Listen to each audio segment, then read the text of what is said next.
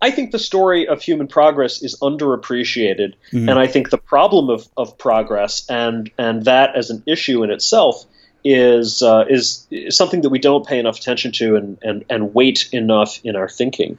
I think this this progress that we enjoy today, this uh, the standard of living, the quality of life, it's not only has it has it come enormously far in just the last few hundred years, but in the thousands and even tens of thousands of years before that, it actually changed very little.